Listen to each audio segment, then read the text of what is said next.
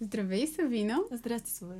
Днес смятам да обсъждаме темата за емоционалността и аз лично като много емоционален човек реших да поканя също емоционален такъв да поговорим за емоционалността.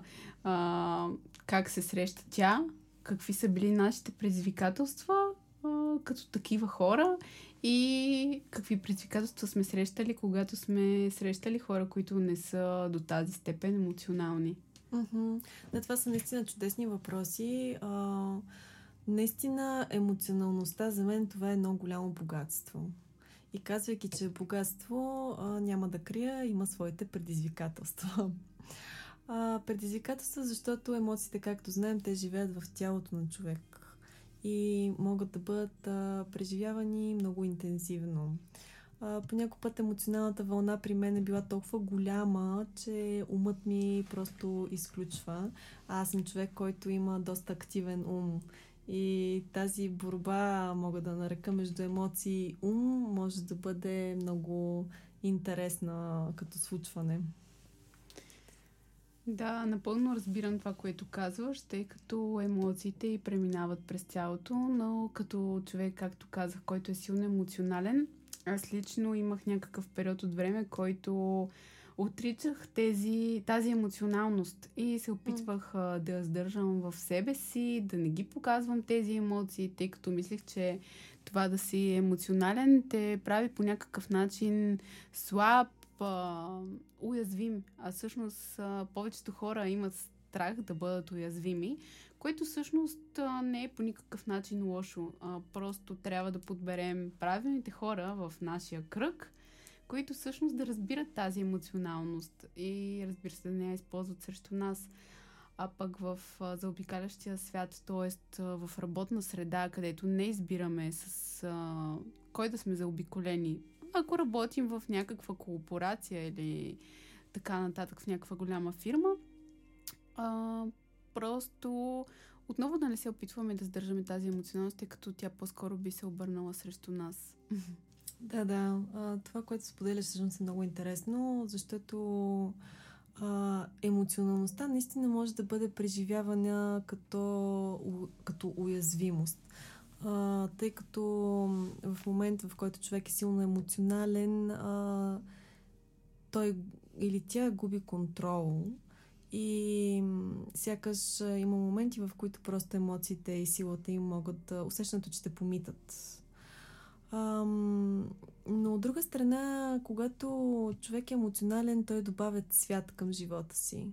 Добавя, а, ин, добавя едно преживяване. Всъщност, емоционалните хора а, имаме този късмет да можем да преживяваме по-интензивно света. Защото да, негативните емоции могат да бъдат много силни, но също така много силни могат да бъдат положителните емоции. И това може да бъде много заразително за останалите хора и може да повлиява на средата. И другото богатство, което е свързано с емоционалността, това е емоционалната интелигентност. Възможността да разпознаваме първо собствените си чувства, и оттам да почнем да разпознаваме чувствата на другите хора. Разпознаването на чувствата много е важно първо за това да опознаваме себе си, защо се чувстваме по определен начин, кое е това чувство, как го изпитваме, как го преживяваме. Съответно ще почнем да разпознаваме откъде идва и ни помага в комуникацията с другите хора, защо другият човек се чувства по определен начин, всъщност как се чувства другият човек. И тук можем да бъдем и по-емпатийни. Така че емоционалността има връзка и с емпатията. Какви са твоите мисли по въпроса за връзката емпатия, емоционалност? Смятам, че емпатията е много важна в а, цялата емоционална интелигентност, за която ти спомена, тъй като когато сме емпатийни, всъщност това е до голяма степен ни прави емоционално интелигентни. Разбира се, емоционалната интелигентност има много компоненти, но това е един от тях. И смятам, че това да бъдеш емпатичен всъщност може да се развива, тъй като има някои хора, които това не им е дадено, но с, определени упражнения и работа по това биха могли да го развият. А, смятам, че когато в живота си срещаме хора, които не са до такава степен емоционални, тъй като това няма как да избягаме от него, това може да бъде много добро упражнение за това дали ние сме емпатични, тъй като тогава се вижда това много добре. А, защото, да, ние сме емоционални, но човека срещу нас може да не бъде до такава степен емоционален и ние а, не е хубаво да го съдим. Не, че не трябва, нали? но не е хубаво. От гледна точка на това, че най-вероятно него съм се случили някакви неща назад във времето и за това е такъв.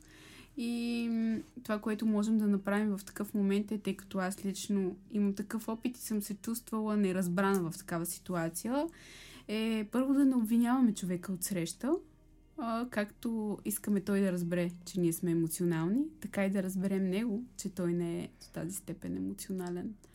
И че най-вероятно той просто е по някакъв друг начин емоционален, тъй като емоционалността има различни проявления, всъщност. Аз мятам, че ти можеш да ни дадеш добри насоки как да бъдем емоционално интелигентни и а, всъщност в такива ситуации, когато човека срещу нас или партньора, избрали сме си партньор, който не е до такава степен емоционален като нас, какво можем да направим тогава, че да не се чувстваме наранени и неразбрани? Това е един много съществен въпрос правилната комуникация и ще започна от там, че има разлика между чувствителност и емоционалност. Има хора, които са чувствителни, но не са емоционални. Тоест, това, че човека не изразява емоции, не, не е емоционален на това ниво, не означава, че той вътре в себе си не е чувствителен и всъщност няма ам, една дълбочина на усещанията си, която на първ поглед не изглежда така, че има. А, комуникацията с емоционални хора, когато, всъщност комуникацията между партньори, от които единият е по-емоционален, другия по-скоро не е, а, определено срещат трудности, а, които разбира се могат да бъдат преодолени. А, стига и двамата партньори първо да имат желанието за това. Желание породено от любов, от уважение, а, да стигнат един до друг а, и да оценят като позитиви а, този, който не е емоционален, да оцени като позитив емоционалността на своя партньор, а този, който е емоционален, да оцени като позитив ам, спокойствието и стабилността, които може би му дава другия партньор. Така че това е един добър подход. И да видят двамата партньори къде се срещат в комуникацията си, как най-правилно могат да проявят разбиране един към друг.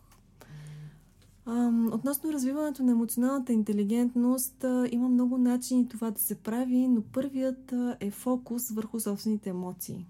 Да почне човек да разпознава усещанията в себе си, т.е. да се свързва с тялото, защото пак казвам, емоциите живеят в тялото и разпознавайки усещанията да почне да назовава тези емоции.